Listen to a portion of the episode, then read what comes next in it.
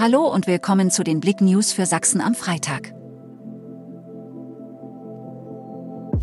Großeinsatz der Feuerwehr bei Dachstuhlbrand in Schwarzenberg. Am Donnerstagabend geriet ein Dachstuhl eines Mehrfamilienhauses im Schwarzenberger Ortsteil Grünstädtel in Brand und löste einen Großeinsatz aus. Auch die Kripo war vor Ort. Insgesamt waren zwölf Feuerwehren im Einsatz. Schwerer Verkehrsunfall auf der A4 bei Chemnitz. Am Donnerstagabend wurden gegen 21 Uhr Polizei und Retter auf die A4 zur Anschlussstelle Chemnitz-Glöser gerufen. Ein VW fuhr in Richtung Dresden einem Zitrön auf, der dann in die Leitplanke schleuderte. Zwei Personen wurden verletzt. 30-Jährige aus Radebeul vermisst.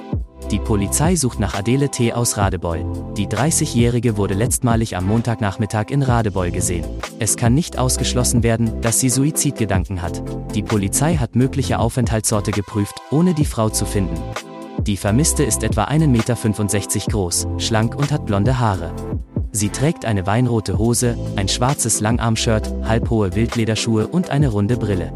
Die Polizei bittet um Mithilfe. Adolf. Gezüchteter Knorpelersatz als neue Behandlungsform.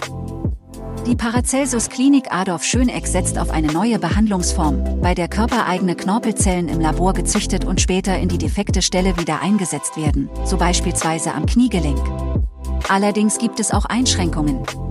So dürfen Patienten nicht älter als 50 Jahre sein, da die Zellen altern und die Regenerationszeit das Heilverhalten nachlassen.